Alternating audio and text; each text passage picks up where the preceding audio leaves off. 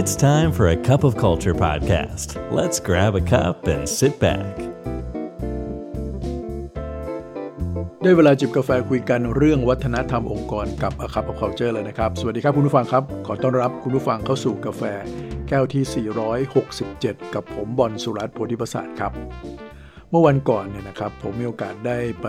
ร่วมงานเปิดตัววัฒนธรรมองค์กรนะครับ กับโรงพยาบาลภาครัฐแห่งหนึ่ง ซึ่งเป็นลูกค้าของเรา แล้วก็ได้มีโอกาสสนทนากับอดีตผู้อำนวยการของโรงพยาบาลนะครับ ซึ่งท่านยังดำรงตำแหน่งเป็นที่ปรึกษาอยู่นะครับ ซึ่งผมก็มาพบภายหลังว่าไม่แปลกใจเลยว่าทำไมท่านยังได้รับการไว้วางใจแล้วก็ไม่ยอมให้ไปไหนนะครับ เป็นที่ปรึกษามา 3-4 ปีแล้วหลังจากที่ท่านเกษียณนะครับ ก็มีโอกาสได้พูดคุยกับท่านเป็นชั่วโมงนะครับ แล้วก็แลกเปลี่ยนมุมมองต่างๆ โดยเฉพาะ มุมมองที่เกี่ยวกับเรื่องของผู้นำในองค์กรครับ ท่านก็ทำงานมานานนะครับแล้วก็ได้เห็นผู้นำมาเยอะ ผมเองในฐานะที่ทำงานกับลูกค้ามาเยอะ แล้วก็ได้เห็นผู้นำที่ประสบความสำเร็จ แล้วก็ผู้นำที่ดูเหมือนว่าน่าจะประสบความสำเร็จ ซึ่งผมก็มีโอกาสได้ชวนท่านคุยในประเด็นนี้ด้วยว่าเราเห็นผู้นำหลาย ๆ คนเก่งมากนะครับ มีประสิทธิภาพมาก ๆ เลย เป๊ะเรื่องงาน เป๊ะเรื่องกระบวนการนะครับ อย่างเช่น ผู้นำในโรงพยาบาลอย่างเงี้ยแน่นอนครับ ก็จะเก่งเรื่องกระบวนการเก่งเรื่องของระบบต่างๆ แต่ก็มีหลาย ๆ คนในกลุ่มเนี่ยแหละครับที่ไม่ได้ประสบความสำเร็จเท่าที่ควร คือพูดง่าย ๆ ว่าเขาควรจะไปได้ดีกว่านี้ไปได้ไกลกว่านี้หรือบางคนก็เป็นผู้นำสูงสุดขององค์กรหลาย ๆ ที่อยู่แล้วนะครับ แต่ว่าเราก็ยังเห็นว่ามันยังมีอีกหลาย ๆ เรื่องเลย ถ้าสมมุติว่าท่านสามารถปรับเปลี่ยนได้เนี่ย โอ้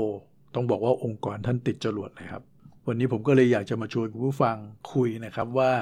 มีอะไรบ้างนะที่มันเป็นประเด็นที่น่าสนใจ ในกลุ่มของผู้นำที่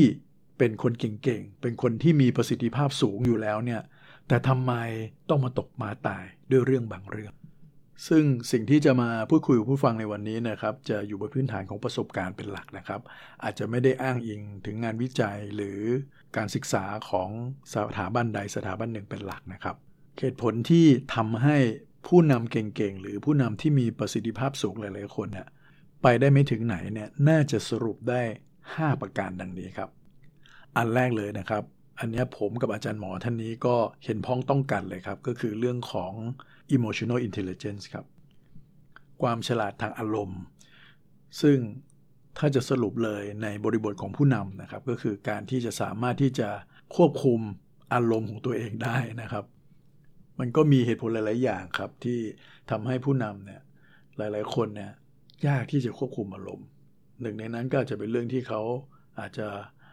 ประประสบความสำเร็จมาเยอะแล้วนะครับ ก็จะมีความมั่นใจในวิธีคิดนั้นความอดทนที่มีต่อคนที่อยู่ตรงหน้าเรา ที่ดูเหมือนจะมีประสบการณ์น้อยกว่านะครับ มีทักษะความสามารถต่างๆ น้อยกว่าเราเนี่ย เราก็เลยรู้สึกว่ามันก็ยากที่จะไป ฟังหรือว่าเปิดรับอะไรใหม่ ๆ นะครับ นี่ไอ้ความอดทนที่สั้นแบบนี้ครับ มันก็เลยอดไม่ได้ที่จะพูดแทรกนะครับ หรือบางครั้งใช้อารมณ์ ไปในการสนทนา คนที่ใช้อารมณ์โดยส่วนใหญ่ก็มักไม่ค่อยรู้ตัวครับนะครับ เพราะว่าหลาย ๆ ครั้งก็จะบอกว่าตัวเองไม่เคยใช้อารมณ์นะครับ แต่ว่าคนที่จะตอบเราได้ว่า เราเป็นผู้นำแบบที่ใช้อารมณ์นำหน้าบ่อย ๆ หรือเปล่าเนี่ยเราต้องถามคนอื่นนะครับ ไม่ใช่เรามาบอกตัวเราเองว่าเราเป็นหรือไม่เป็น นี่เวลาเราใช้อารมณ์นำนะครับ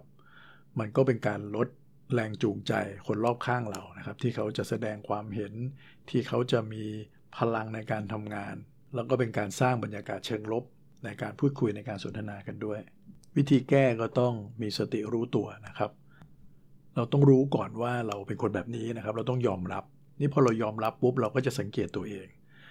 หัดที่จะสังเกตความรู้สึกของตัวเอง หรือความรู้สึกที่เกิดขึ้นในขณะที่เราเห็นคนที่อยู่ตรงหน้าเราเนี่ยเขามีความคิดต่างจากเรา หรือเขาพยายามจะนำเสนออะไรที่มันไม่ตรงกว่าความคิดของเราเนี่ยเราเกิดความรู้สึกอะไรนะครับเพราะฉะนั้นบางครั้งเราต้องรู้เท่าทันความรู้สึกแบบนี้ อีกอย่างหนึ่งที่ช่วยได้คือการที่เราต้องกล้าที่จะรับฟีดแบ็กนะครับอันนี้พูดง่ายครับ แต่ว่าทำยากนะครับสำหรับคนที่เป็นผู้นำครับ แต่ไม่มีทางอื่นครับท่านต้องทำครับไม่มีทางเลือกอะอันนั้นคือเหตุผลที่หนึ่งนะครับ เหตุผลที่ 2 ก็คือเรื่องการที่เรากอดงานไว้กับตัวเองครับ พอเราเป็นผู้นำเราเป็นผู้จัดการเราเป็นผู้อำนวยการหน้าที่ของเราก็คือการนำการจัดการการอำนวยการนั่นเองนะครับงั้นมันแน่นอนครับมันก็จะมีงานหลาย ๆ อย่างเลย ซึ่งมันเป็นงานที่เราต้องทำกับงานอีกหลาย ๆ อย่าง เช่นเดียวกันที่เราจะต้องส่งต่อให้คนอื่น ๆ เป็นคนทำนะครับ การไม่ส่งต่อมันก็สร้างปัญหานะครับ เพราะว่างานก็ไม่มีประสิทธิภาพแน่นอนครับ เราเองไม่สามารถที่จะทำทุกเรื่องด้วยตัวเองได้ หรือด้วยบทบาทของเราเราก็ไม่สามารถที่จะไปสัมผัสใกล้ชิดกับเรื่องบางเรื่อง เหมือนตอนที่เราเป็นผู้ปฏิบัติงานแล้วถูกไหมครับเพราะงั้นคนที่อยู่หน้างาน คนที่สัมผัสกับลูกค้า คนที่อยู่ในไลน์คนที่อยู่ใน field เนี่ยเขาเข้าใจมากกว่าเรางั้นหน้าที่เขาคือเขาต้องลงไปทำไม่ใช่เราครับแล้วก็ถ้าเรากองงานทุกอย่างไว้กับตัวเอง งานมันก็หนัก แน่นอนอาการ burnout ต่างๆ มาแน่นอนครับ เพราะฉะนั้นจะมีผู้จัดการหลาย ๆ คนที่เราจะเห็นว่าโอ้เหนื่อยมากในแต่ละวันเพราะอะไรครับ เพราะเขาเป็นหัวหน้าคนเป็นผู้นำคนแล้วเนี่ยเขาก็ยังต้องทำงานเก่าที่ตอนที่เป็นพนักงงานคนหนึ่งทำอยู่นะครับ แล้วก็มีงานในฐานะหัวหน้าเข้ามาด้วย เพราะฉะนั้นแน่นอนงานมันก็ยิ่งงอกเข้าไปใหญ่เลย อย่างนี้ก็ตายครับ อีกอย่างหนึ่งก็คือ ทีมงานจะไม่ได้รับการพัฒนาถูกไหมครับ เมื่อไหร่เขาจะเก่งครับ ถ้าเราไม่ค่อยๆลองให้เขาได้จับงานบางอย่าง แล้วพอเขาไม่เก่งปุ๊บเนี่ยแล้วเขาจะมาช่วยงานเราได้ไง เห็นไหมครับ บางทีมันก็เป็นไก่กับไข่บอกว่าที่เราไม่มอบหมายไม่ delegate งานออกไป เพราะว่าเราไม่มั่นใจว่าเขามีความสามารถหรือเปล่า แต่ท่านไม่เคยให้เขาลองทำไม่ค่อยๆขยับให้เขาทำเนี่ยแล้วเขาจะไปมีได้ไงครับ เพราะงั้นเนี่ยต้องตัดสินใจแล้วครับว่าวันนี้มันมีงานบางส่วนแน่นอนที่เราจำเป็นต้อง delegate ออกไป เราจะเห็นว่าผู้นำที่ประสบความสำเร็จสูงๆเนี่ยเขา delegate งานเก่งเช่นเดียวกัน และอันนี้ก็นำไปสู่ข้อต่อไปครับเหตุผลต่อไปก็คือเรื่องของการขาดความโปร่งใส หรือว่าการสื่อสารที่ไม่ชัดเจน ผมเชื่อว่าการที่เราเลือกที่จะไม่สื่อสารหรือสื่อสารน้อย หรือว่าเก็บข้อมูลไว้กับตัวเองซะเยอะๆเนี่ย ก็น่าจะมาจากความตั้งใจที่ดีแหละครับ เพราะว่าเราก็ห่วงว่าข้อมูลนี้จะล่วไหลไปบ้างนะครับ หรือเราไม่แน่ใจว่าคนที่อยู่ตรงหน้าเราเนี่ยเขาจะมีความสามารถในการที่จะรับรู้ข้อมูลนี้ รับหรือข้อมูลนี้เป็นประโยชน์ต่อเขาหรือเปล่า แต่การที่เรากักไปกักมาแบบนี้เนี่ยนะครับ สิ่งที่เกิดขึ้นก็คือว่า บรรยากาศการไว้วางใจกันมันก็ไม่เกิดขึ้นในทีมและแน่นอนครับ อันนี้ motivation ในทีมก็ต้องตกลงแน่นอน แค่นั้นยังไม่พอครับ การที่เรากักไปกักมาไม่สื่อสารข้อมูลให้ชัดเจนเนี่ยนะครับ มันก็ไปมีผลต่อการที่ข้อมูลนั้นมันไปตกอยู่กับแค่คนบางคน เท่านั้นเอง คนที่ไม่มีข้อมูลเขาก็ตัดสินใจไม่ได้นะครับนี่ถ้าคนที่ไม่มีข้อมูลเขาอยู่ในสถานการณ์ที่ต้องตัดสินใจหรือเจอเหตุอะไรบางอย่างที่ต้องรีบตัดสินใจ เพราะว่าในยุคปัจจุบันเนี่ยเวลาก็เป็นเรื่องสำคัญนะครับ การที่เราช้าในการตอบตอบสนองความต้องการของลูกค้า ช้าในการตอบสนอง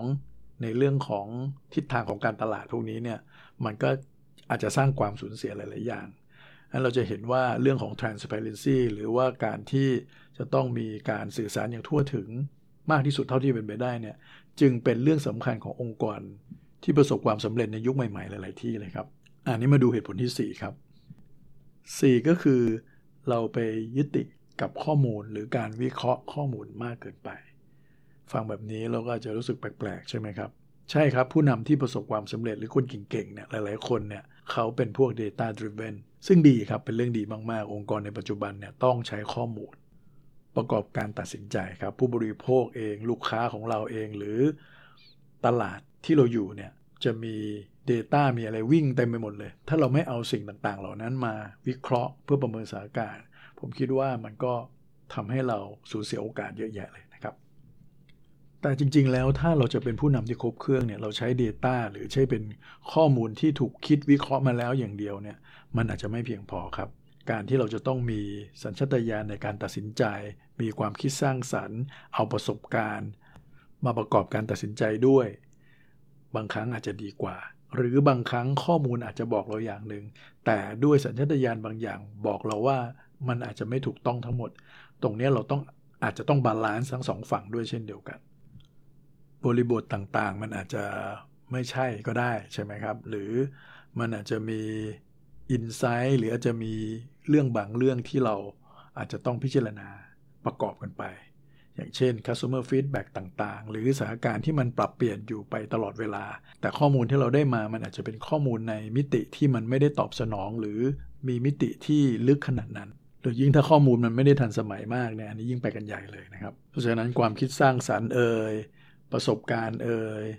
หรือสัญชาตญาณของท่านเนี่ยก็ยังจำเป็นอยู่ครับในการที่จะเอามาใช้ในการประกอบการตัดสินใจร่วมกับชุดของข้อมูลที่มีอยู่ แล้วก็เหตุผลที่ 5 สุดท้ายนะครับก็คือขาดความคล่องตัวในการที่จะปรับตัวรับการเปลี่ยนแปลงนะครับ ผู้นำที่ประสบความสำเร็จเนี่ยก็มักจะมีแนวโน้มนะครับที่จะยึดติดกับแพทเทิร์นยึดติดกับรูปแบบที่ตัวเอง คิดว่ามันเคยใช้ได้ดี แล้วมันก็น่าจะเอามาใช้ได้ไปอีกนานๆยึดติดกับวิธีการที่เราคิดว่ามันใช้ได้มาโดยตลอด การเปลี่ยนแปลงมันมีตลอดเวลาแล้วครับตอนนี้นะครับ มันเป็นสิ่งที่เราอาจจะไม่ได้ชอบมันนัก แต่มันเป็นสิ่งที่ปฏิเสธไม่ได้ เพราะฉะนั้นผู้นำจะต้องเตรียมพร้อมเลยครับที่จะมีทักษะ มีความยืดหยุ่นนะครับ มีความคล่องตัว แล้วก็มี mindset ที่ถูกต้องต่อการเปลี่ยนแปลงครับ ผู้นำที่ยึดติดกับวิธีการเดิมๆอยู่ตลอดเวลาเนี่ยก็อาจจะไปลดแรงจูงใจของทีมงานลงได้นะครับ เนื่องจากว่าท่านก็จะ เอาแต่วิธีการเดิมๆ เวลาทีมงานเขามีวิธีการเขามีไอเดียอะไรใหม่ๆ มานำเสนอเนี่ยเราไม่ค่อยเปิดรับเท่าไหร่ มันก็ทำให้เราขาดโอกาสนะครับ ในการที่จะทดลองอะไรใหม่ ๆ ซึ่งมันอาจจะได้ผลลัพธ์ที่ดีกว่าเดิมก็ได้อันถ้าจะแก้เรื่องนี้เราก็ต้องเปิดใจครับ ในการที่จะยอมรับอะไรใหม่ ๆ เข้ามาในชีวิตนะครับ เปิดใจที่จะเรียนรู้สิ่งใหม่ ๆ ไม่ได้เรียนรู้จาก ภายนอกอย่างเดียวนะครับ เราสามารถเรียนรู้จากทีมงานจากคนรุ่นใหม่ ๆ ได้ครับ เพราะว่าคนรุ่นใหม่ๆเนี่ยเขาก็มีวิธีการมีเครื่องไม้เครื่องมือ มีแนวคิดที่น่าสนใจหลายๆอย่างรับฟังมุมมองที่แตกต่าง จากคนรอบข้างเราจากสื่อต่างๆนะครับ เรามาปรับใช้เอามาทดลองดูครับ ซึ่งบางครั้งเราก็ต้องกล้าเสี่ยงบ้างนะครับ ที่จะต้องลองอะไรใหม่ ๆ แบบนี้นะครับ ความเสี่ยงเป็นเรื่องจำเป็นครับไม่ใช่เป็นสิ่งที่เราหลีกเลี่ยงครับ แต่สำคัญกว่านั้นคือทำยังไงเราจะบริหารจัดการมัน ให้อยู่ในการควบคุมของเราได้ต่างหากนะครับ และนั่นคือ 5 เหตุผล 5 ประเด็นนะครับ ที่ทำให้ผู้นำหลาย ๆ คนเนี่ยไปไม่ถึงจุดที่ดีที่สุดที่เขาควรจะเป็น โดยเฉพาะผู้นำในยุคใหม่นี้นะครับ ถ้าเป็นเป็นผู้นำคนก็ลองเอาไปปรับใช้กับท่านดูได้นะครับ แต่ถ้าเรายังไม่ได้เป็นผู้นำเนี่ยนะครับ ก็ลองแอบแอบส่ง พอดแคสต์อันนี้ไปให้หัวหน้าท่านฟังบ้างก็อาจจะช่วยท่านได้เช่นเดียวกันครับ กาแฟหมดแก้วแล้วนะครับ อย่าลืมนะครับไม่ว่าเราจะตั้งใจหรือไม่ก็ตามเนี่ยนะครับ วัฒนธรรมองค์กรจะเกิดขึ้นอยู่ดีครับทำไมเราไม่มาสร้างวัฒนธรรมในแบบที่เราอยากเห็นกันล่ะครับ สวัสดีครับ And that's today's Cup of Culture. See you again next time.